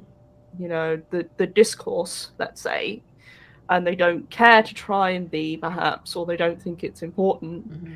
and they they put something out with with all the good intentions in the world Mm. and then you're like oh dear this is in poor taste we've had that before like um i think we had that game come out or at least be announced the other year that was like uh, about um like a virus that was spreading across the world and you've got to uh, can you remember what it was matt i can't remember I can't remember the it was name now, but, but, I know we the one you definitely mean. covered it, was- and we were like, "This seems a bad taste. Like, Mhm. surely you would just maybe change the theme. Like, changing the theme of a game depending on how far you're along is actually fairly straightforward most of the time because Tweak it. most of the time the mechanics come first and the theme will come after. But with this, it's not. There's not like an overall feeling of ugh. It's more like there are specific things about it that I'm like, you really should have maybe yeah, thought about this before putting a the the only you know a woman there wearing like a a Traditional, cheongsam yeah. which which you know people don't really wear them anymore Mhm. it's like a stereo it's a stereotype yeah. and people have pointed that out on twitter uh the, the concept of the game sounds Yeah, like of an like a- like you say, like, Like- an Inside Out game or a Numskulls game, like whichever way Yeah, you want to take it, oh my controlling different parts of like Yeah, someone's your brain body and having those be personified is like yeah. But then I think when you attach it to this kind of like like what appears to be an Courtroom thing. insensitive kind of titling and yeah, insensitive framing of it, Mhm. it just it's a real shame because again, like the concept is sound, like the actual central theme of it is Yeah. Quite good hope fun, that- but it's the surrounding Yeah. Do we? I don't think that- they will do anything, but I Mm. hope that maybe they pay attention Reconsider. to the feedback and maybe change the title at least and the art artwork or something. Depends whether they're going to do that. But, I um, really hope there isn't also like, because because it's in, involved in like a courtroom scenario. Like there's always like connotations of like how um, somebody might be labeled or something. Like I don't know. It's just I really hope they take care. yeah, I'm hoping there's not too there. There's not like any, you know, references to like certain words like crazy or stuff like that. Yeah. you know, Yeah, like that is just too far. Like given the title that's that is the worry is that Yeah. if that's Yeah. the, if that's what they're marketing it with from the top it's like how far does that stuff filter down um, but i guess we'll see do we have a release date on it at the moment Uh, I don't know. sorry i'm looking here it says q1 so it's the next couple of Yeah. months so i would suspect that it's yeah, probably it far might enough be too along far along, yeah, for them to. but who knows anything. if there's unless they pull maybe it. if there's enough of a response um, Yeah. which it appears to have been some but yeah it's just like you say particularly in this day and age to see kind of just if nothing else just insensitive kind of approach to some of this stuff It's- It's just- yeah, I don't think it's doesn't have done intentionally. I just think it's mostly just ignorance, Mm. Yeah. just Uh, not bothering to maybe think twice about something like that. But Yeah. oh well. Yeah, it's a shame. Uh, but let's move away from that and Mm. move on to uh, what we plan to talk about this week, uh, which is the stuff we're looking forward to in 2022. You know, start of a new year. There's a lot of stuff coming out. Uh, there's some stuff that was meant to come out last year and is now coming out this year instead.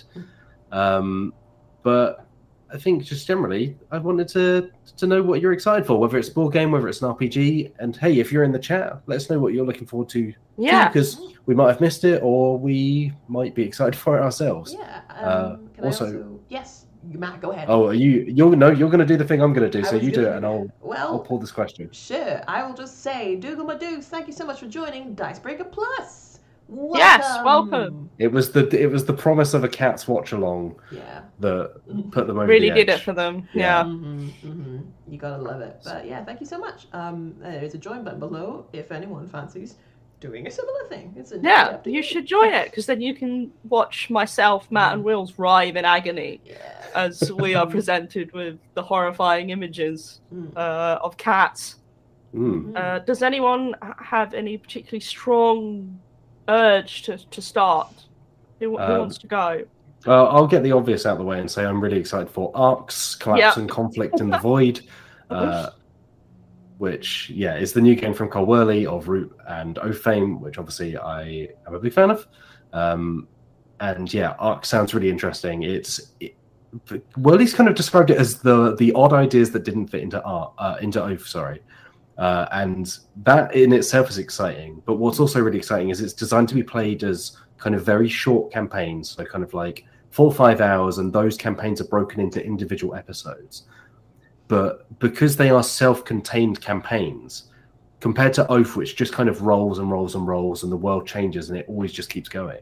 The idea is here that you can get really wild with the decisions and kind of the the impact that the players are having on the world and the story because at the end of four or five hours you just start afresh so it's kind of partly inspired by roguelikes it's got ideas from oath and its chronicle system in there uh, Wehrle said that it's his simplest game yet so it's even simpler than root or oath or pax Pamir or any of that uh, and of course carl Ferrin's back to do the artwork it's a sci-fi game which i don't Great, think yeah. Wehrle has done before. I can't. I don't remember Farron doing any really like sci-fi artwork either.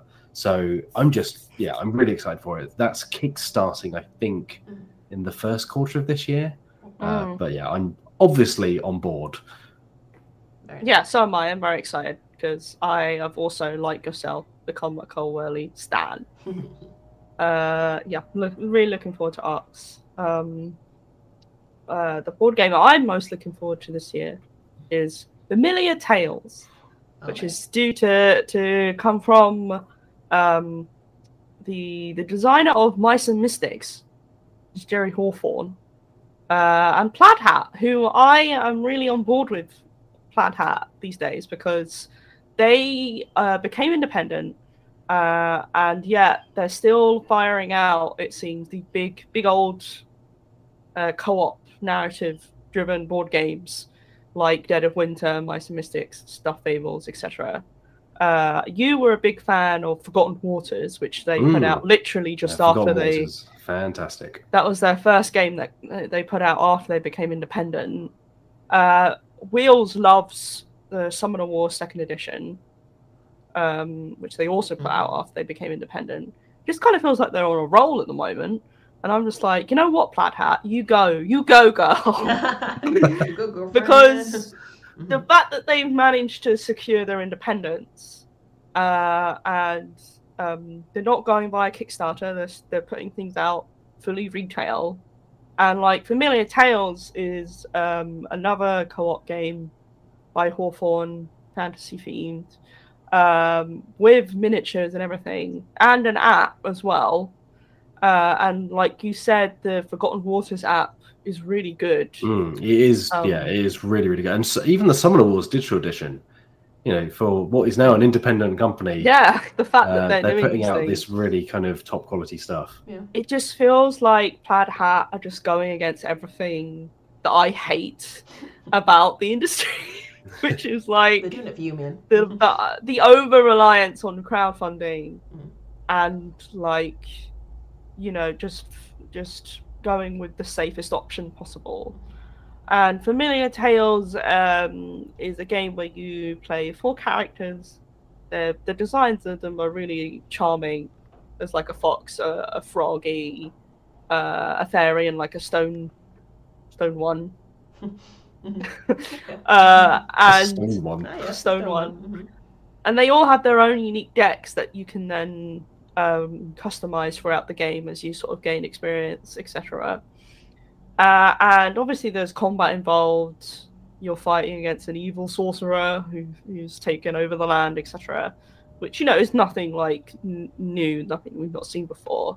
But the fun, the for me, the intriguing part is that you're also looking after this young ward, who is the rightful heir to the throne, blah blah blah. Uh, but the things you do, the choices that you make, like affect how she views the world and what she potentially is going to do if she gets back into power. And I think that I, you know, you've seen that in video games a lot. Like it, it's been done before, but board games, I feel like this this is a thing I've not seen before, at least. Uh, and it just adds more implications onto the narrative choices that you're hopefully going to make throughout the game. And they've also got some really interesting people to do the voice acting on the app as well, including Justin McElroy and ProZD and Oh. Tim Schafer from Double Fine. um, it just feels like they're going for it with this, and I believe Chase did Chase have an opportunity to give it a look over? Did- did I can't remember if at he did get to play it in the end at PAX Unplugged. Hmm. Yeah, uh, but yes, finally the genre of dad games comes to Dad board games, games. comes to board games, Yeah. exactly. Um, I'm excited about that one.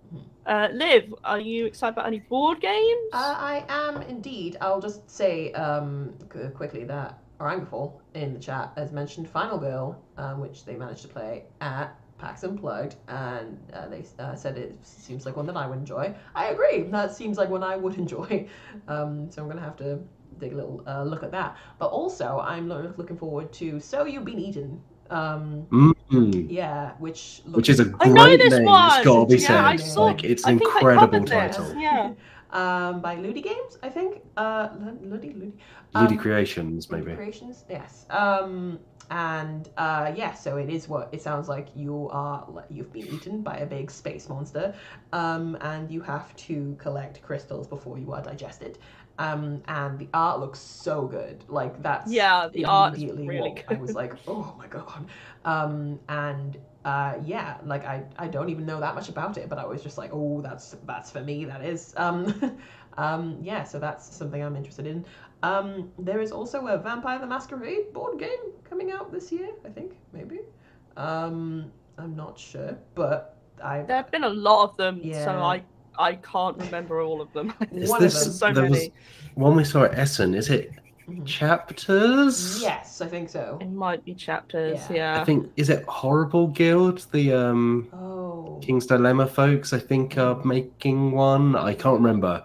Yeah. Uh, I know there are, there are a few floating around, but yes, this So yeah, I'm intrigued because obviously there's like you know a ton of like uh, Vampire the well Masquerade RPGs and stuff. Um, so an actual board game. I'm I'm intrigued by that. So that yeah, those are the main things I'm I'm really I'm really thinking of. Yeah. Nice. What about yeah. RPGs, everyone? Do, do, do we are we excited about any role playing games coming out this year, Mr. Jarvis?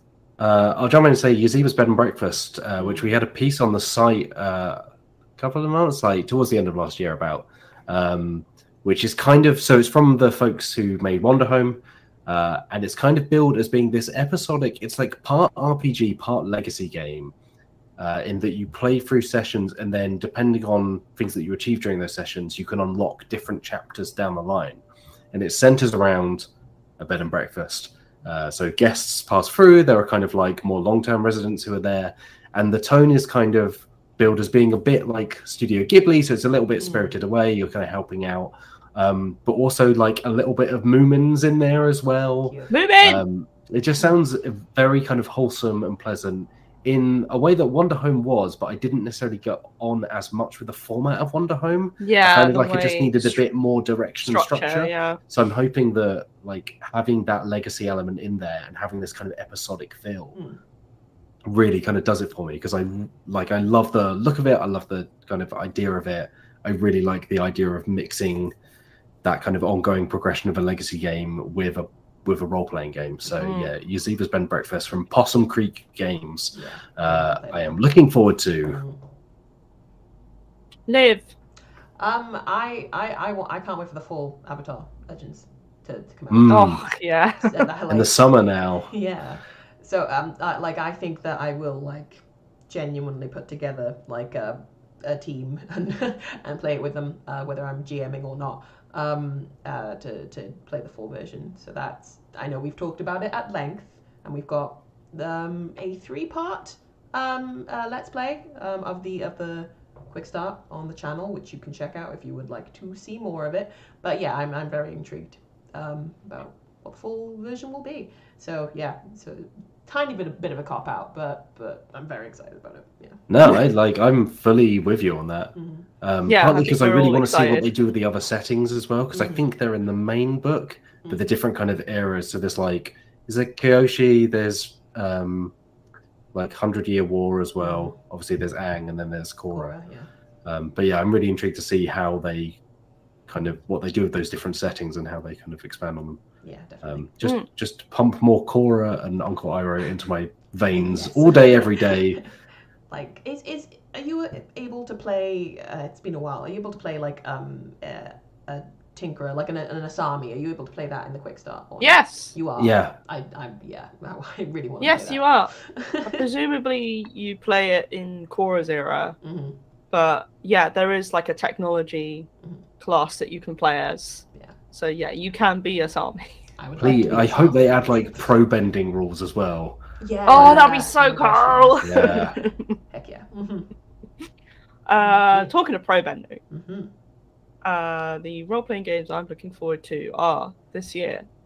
Um, there's one called Fight with Spirit, which I covered last year, the Kickstarter campaign, and it's coming out this year. And I really hope they make it widely available, even if it's just a PDF, uh, because it is a role playing game inspired by sports anime, which I can take or leave.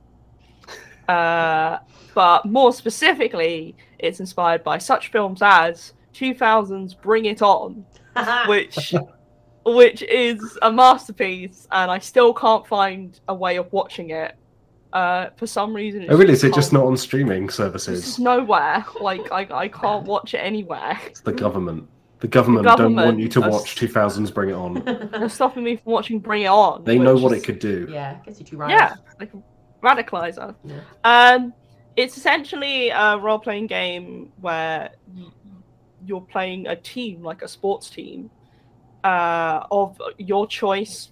Basketball, um, ice hockey, I think are are the ones supported in the game.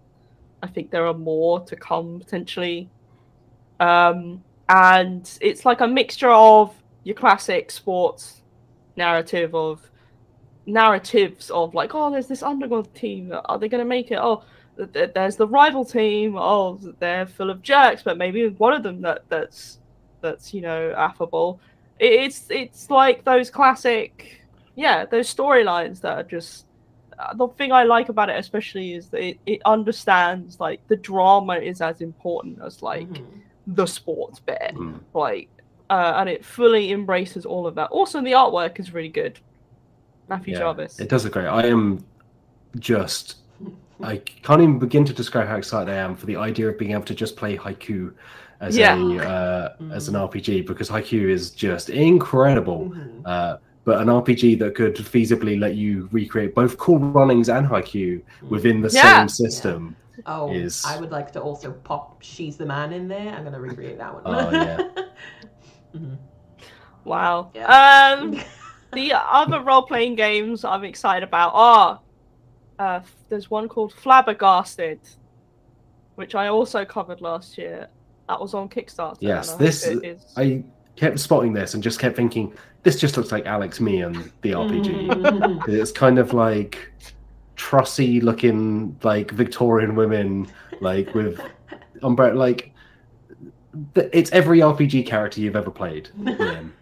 but in an RPG that is designed for that, yeah rather than in the middle of space fighting an alien. yeah. Um. So in this uh, RPG, it's it's like inspired by classic British comedy, uh, like Fawlty Towers, uh, Blackadder. brackets, uh, uh, Jeeves and Wooster, which is Okay. uh, a show that most people wouldn't know about and shouldn't know about, but I know about because my mum Is- used to watch it a lot. Stephen Fry and It is Laurie? Hugh Laurie, yeah. Uh, it's basically the concept of the wealthy socialites of the early 20th century are fools.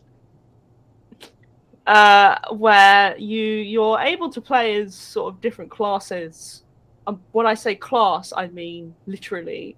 So like, yeah, hey, uh, you can play as like uh, an enter like an entrepreneur or like as a member of the the, the upper class or as even as as someone who who is maybe working for the the upper class who kind of we find their way into the the society through that way but the concept of it is like this is ridiculous.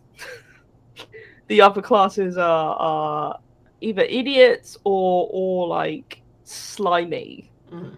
uh, uh, and it's just all about kind of rather than celebrating uh, oh uh, the the luxuries the luxuries of being wealthy etc it's more like well these people really don't deserve this do they? Um so i love the idea of that because i yeah i get to basically play a character that i always want to play which is a foppish fool Mhm. Uh, and then the other RPG I'm excited about is the Blade Runner RPG. Mm. Uh, I know there are a lot of licensed role playing games coming out this year. There are more being announced. It is the hot new thing. Um, and it, it's already feeling very exhausting. Mhm. Um, but if there was ever a license that I would be on board with, it's it's Blade Runner because Blade Runner and 2049 are two of my favorite films of all time. Uh, and uh, Free League are making it, Free League Publishing, and they have a good track record of adapting things into RPGs, such as Alien, also one of the greatest films ever made. Um, don't at me. uh, and uh, also, it's set very specifically between the first film and the second film, so they're not trying to just ride on like the the specific characters or narratives of either of those films. They're like deliberately putting it in a time period that's a bit more hazy, uh, which is ideal for you know players to fill in the gaps themselves. Um, also, the artwork just evokes the feeling of Blade Runner so well already, and I've only seen like two pieces of it, but I'm already like, oh. Mm. it's the Figure thing. I'm pointing at the screen. glasses. It's the thing that I like. So there you go. Oh, all right. Uh, very quickly, I'll pull some some picks from chat because we've had quite a few people saying what they they're looking forward to, and it just shows you how much is coming out this year. That not a lot of it overlaps with us. So David Gillam points out the Endless Winter, Paleo Americans, and Beast Kickstarters. Mhm. Scott Perkins is looking forward to Nemesis Lockdown. Oh, Uh, Charlie Etheridge Nunn is looking forward to Trophy Gold, City of Winter, and Yazeba's Bed and Breakfast. Great Mhm. choice Mhm. uh, as well as the re expansion. Um, as you mentioned, Rangerfall played Final Girl recently. Um, David Leonard Flanagan's looking forward to Vampire the Masquerade chapters. Uh, uh, Scott Perkins mentions So You've Been Eaten Again. I'm just scanning through. Uh, Salvage yeah. Union, which is Salvage Union, that was the other one covered. to yeah. And Slugblaster as well mentioned here, um, which is kind of another sports sports game. Uh, and we just saw that skateboarding game announced by Pandasaurus, Yeah. right? Skate Summer. mm, sports, Sports. yeah, sports, and adaptations of movies from 30 years ago. The Yeah, prevailing it's the new theme in thing. 2022. Mhm. Uh, Oh, All right. prehistoric times. Mhm. uh, let's move on and do a couple of questions before we close out this week's podcast. Uh, if you've got a question for the Dicebreaker podcast, you can email us at an email Email. address that definitely works this year. Uh, it's podcast at dicebreaker.com. You can also find us on Twitter at join dicebreaker. Or hey, if you're watching live, just chuck it in the chat and we will pick it up. Uh, Liv, would you like to read this one from Weihan Lim, please? Let's see if I can. Whoop, yep, absolutely. Okay. Um, uh, Weihan Lim says, play cheating moth, Icarus, point salad, Nova Luna, fleet. Uh, also, the question is itself is how do you find a balance between players when playing a GM-less RPG? Uh, it's a good question. It's a very good question. Uh, yeah. I will say, uh, personally, I don't have loads of experience with GMless RPGs because they obviously tend to be Mhm. Not as common as just more traditional. Hey, someone's the GM. I think I mentioned Wanderhome earlier. That's a, an RPG that doesn't have a GM, and I think I sometimes struggle with that structure because Mhm. I think you need that kind of trust between the players to know when to step in and kind of when to take control of the story. Um, so I, I can't. I think I would find it much more difficult to play a GMless RPG with a group of players that I didn't quite know, Mm. because when you're having to kind of share responsibility, and it's like, are they going to take this thread and run with it in the way that I hope they do? Um, It's like a tricky yes, rather it's than like just root- a, yeah, uh, it's like um improv comedy. like yeah, exactly. if you're not experienced in doing improv, um, then it can be a real struggle Yeah. If you're not gonna because it is that yeah it is that collaboration. And i'm similar to matt in the sense that i've not really played many gmless role-playing here, to be honest. uh Wanderhome again was it was nice but i struggled as well and i genuinely think it's it's more of a me problem. I just don't think i like the gmless structure. Just it doesn't it doesn't fit Mhm. what I get on with. It's kind of like how I'm not huge a huge fan of video games that don't have a very strong like aim or purpose to them. Uh, I like that structure that that having a, a game master provides. Like I definitely prefer role playing games that are lighter on rules because I think they allow for more role playing and narrative focus. But I do think I prefer to play with a game master because, yeah, they just provide that structure that I think allows me to kind of have the best experience. Mhm. Live thoughts? Uh, yeah, no, I, I agree. Well, yeah, because I, I haven't really played GMless before. I can't even think off the top of my head of a GMless RPG uh, right now. But um, uh, I I also enjoy the the GM having the reins, um, mostly because uh, I like I like the idea that there are things at work that I don't know about, and like I, I like there being an overarching story that we are just kind of like playing into. I like that the fact that they will be like will building. I mean, you can will build between yourselves, obviously, Mm. but I like the mystique that having a GM offers. You know, I, I, yeah, it's just like it's it's a tall order for a GM if they're really putting you know all their effort into it to like you know create a world that people are excited about. But like when it's done really well, like I really appreciate it, and I try to do the same for Mm. others. Um, Yeah. Or yeah. Orandra Fall says, I like GMless but prompt based. Mm. Like Alice is missing Icarus.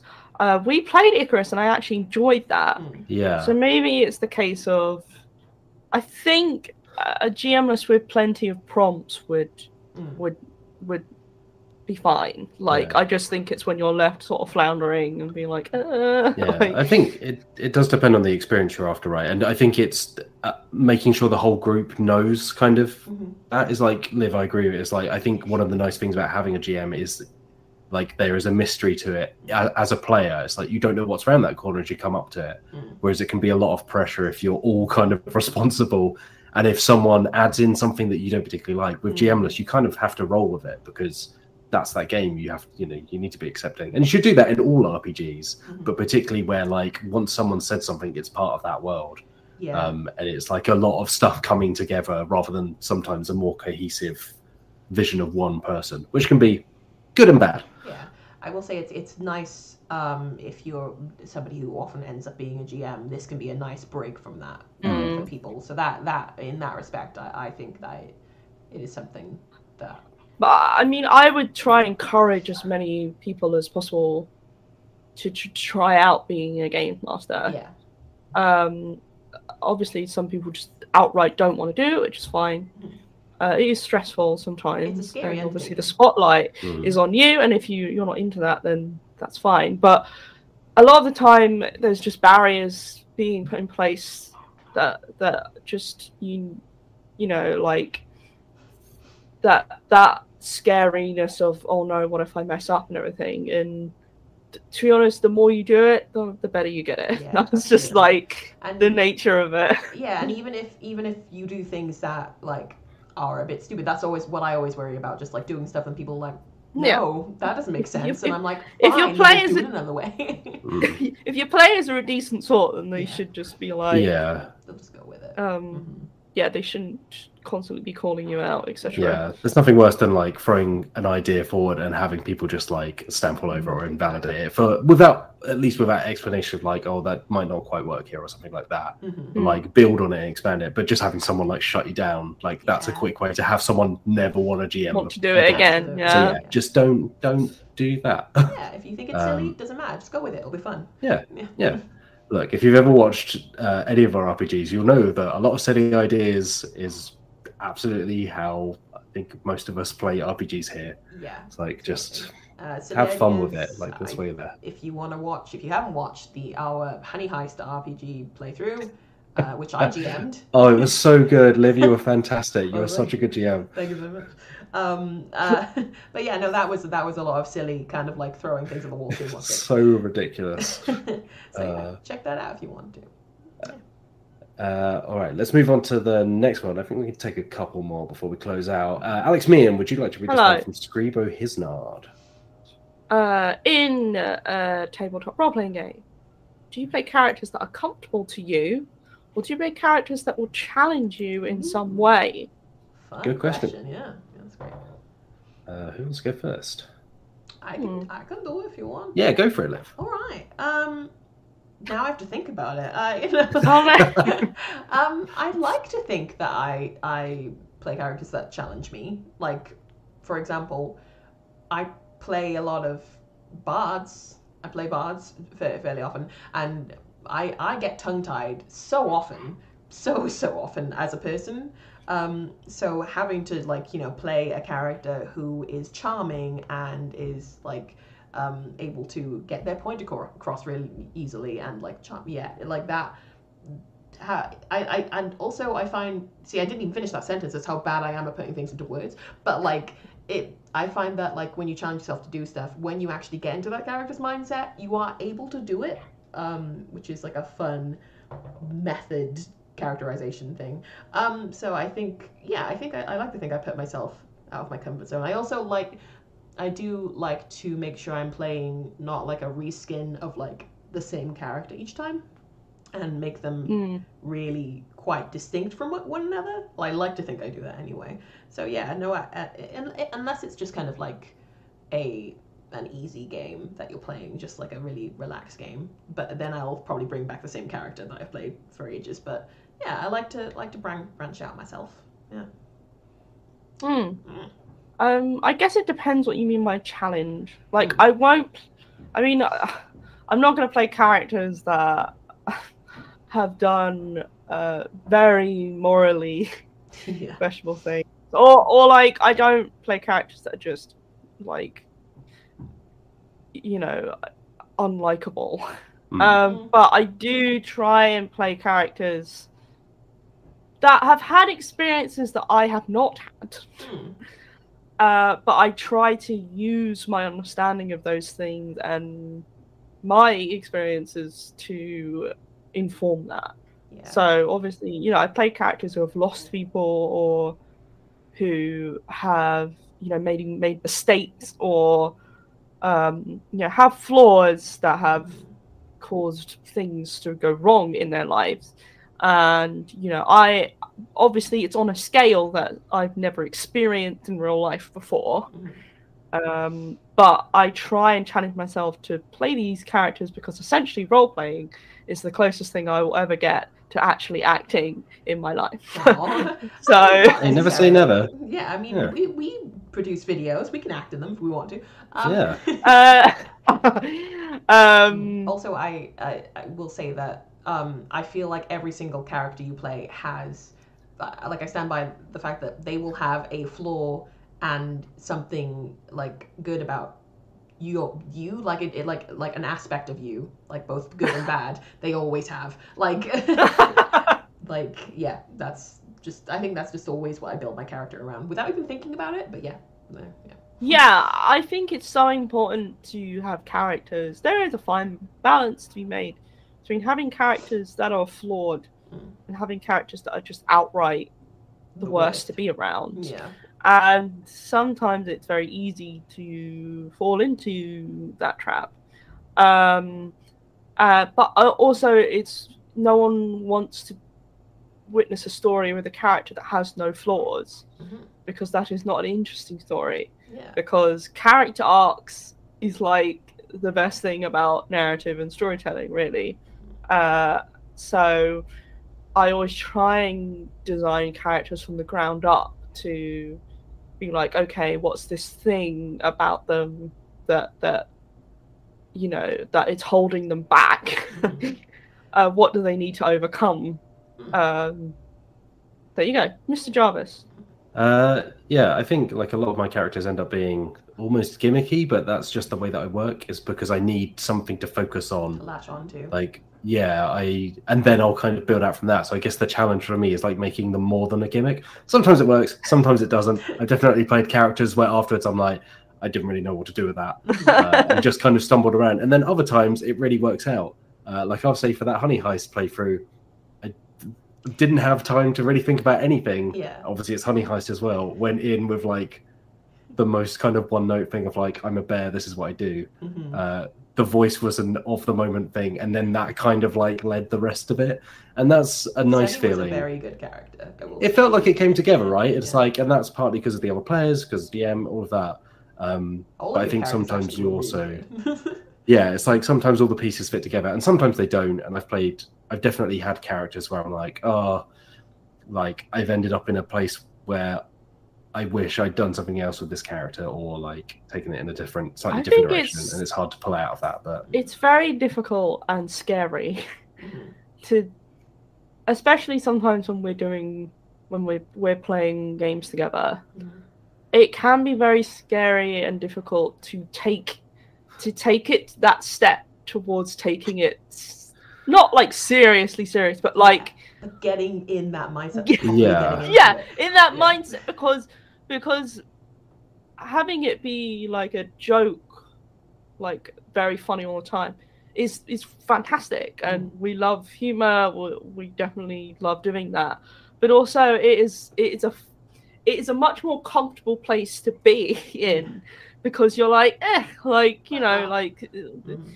yeah this is this when you start taking it seriously it the the the chance of it be going wrong or like coming across not the way that you intend it to is a lot higher Yeah. so you are Mm. like afraid of, of of taking that step and it's not necessarily a step you always need to take Mm. um but i do think some of the best role-playing experiences i've ever had have been like when i've been willing when i've been able to take that step into like there's fun here there's jokes and stuff that- that's not going away but also i am taking this seriously like i am hmm. Definitely. because then you end up making someone that that is easy to get invested in. Absolutely, yeah. And Yeah. like I think as well, without giving away any spoilers or any more context, it's something we've been thinking about a lot recently to do with character Yeah. creation for a certain D and D show that may or may not happen Yeah.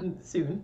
we got we got big plans for for 2022 but yeah, i think you're right it's like sometimes it's also this job right it's like we play something for an hour or like three episodes mm-hmm. and you Yeah. want the audience to be entertained you can't count on people to care about a character that they've only watched for half an hour so far Yeah. so sometimes it's just easy to be like Also, it's funny. exhausting yeah to like, Like, to come up with it all on the emotionally invest yourself in yeah this this back this deep you know this this backstory that drives who this person is and this, Yeah. you can't Hmm. we can't do that for every single role playing game that we Yeah, do the here. i can't write seven pages of lore for sunny the bear Uh, I I'd read it, but yeah. Uh, Right, All right, Mr. let's very quickly do this one from Troost because uh, it's a new year. And so, Troost, who's been a member of Dicebreaker Plus for two months, thank you very much for your support. Uh, asks, has anyone got any gaming New Year's resolutions they inevitably won't keep? Hmm. So, we'll go very quickly around the table and say gaming New Year's resolution. Mine is that I want to play more solo games and also more journaling RPGs because I meant to last year and then I didn't. Also, RPGs powered by tarot cards because I bought a lovely set of tarot cards Oh and then was too busy to use them for anything. So I Mhm. just looked at them occasionally and went, they're really nice. hmm Yeah, love it. I, I, I, I'll jump in just quickly and say I want to do more RPGs and I want to play more um, systems uh, that I haven't played already. Like, so I really want to play, like, you know, uh, Blades in the Dark for the first time, Cyberpunk 2077, like a bunch of um, a bunch of stuff. And I would like to GM more as well. I think I could really get into it. Yes, agreed. My New Year's resolution is for live to do for GM more. uh, you got it.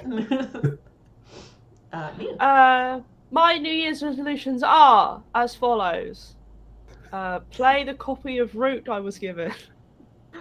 This is Um, also a resolution I can get behind. uh, play more role-playing games. Hmm. Uh, play more role-playing games in person. yes. Oh.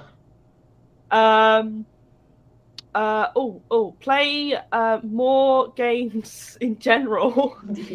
um, and also not get salty about Root, although that's already gone down the toilet. speaking, speaking of which, Can't wait. uh, we've come to the end of the Dice Break podcast. We're off to go play Root. Um, yeah, Uh, that's already. Let's go. I'll close out with one last question from David Gillam, who asks any news on the new recruit, uh, and it's uh, not yet, but hopefully very soon. Uh, Oh my we obviously had the Christmas break, so that's added a couple of weeks into the process, but we are getting very close um, to bringing someone on board, and it's very exciting, and we It can't wait for you to meet them. I'm not going to be uh, the newbie anymore. haven't been the Oh, for a long child. time, Liv. You're old guard now. Welcome. Uh, but yeah, it's it's an exciting year. We've got a lot of exciting stuff planned. Um, we're looking forward to bringing it all to you, uh, a wonderful audience. But for now, this has been the first Dice Break podcast of 2022. Uh, I've been delighted, as always, to be joined by Liv Kennedy. Thank you, Liv, for being here. Thank you for having me. Uh, Alex Meehan, thank you for joining us. Uh, it's been a pleasure. That's the 2022 spirit. I've been Matt Jarvis. Thank you for listening or watching. We'll be back next Friday live from 2 p.m. GMT every Friday. Uh, you can also go and check this out on iTunes and Spotify and places like that if you want. But for now, we hope you have a safe and happy start to 2022. Uh, we'll be back soon. But until we meet again, have a lovely day. Goodbye. Bye.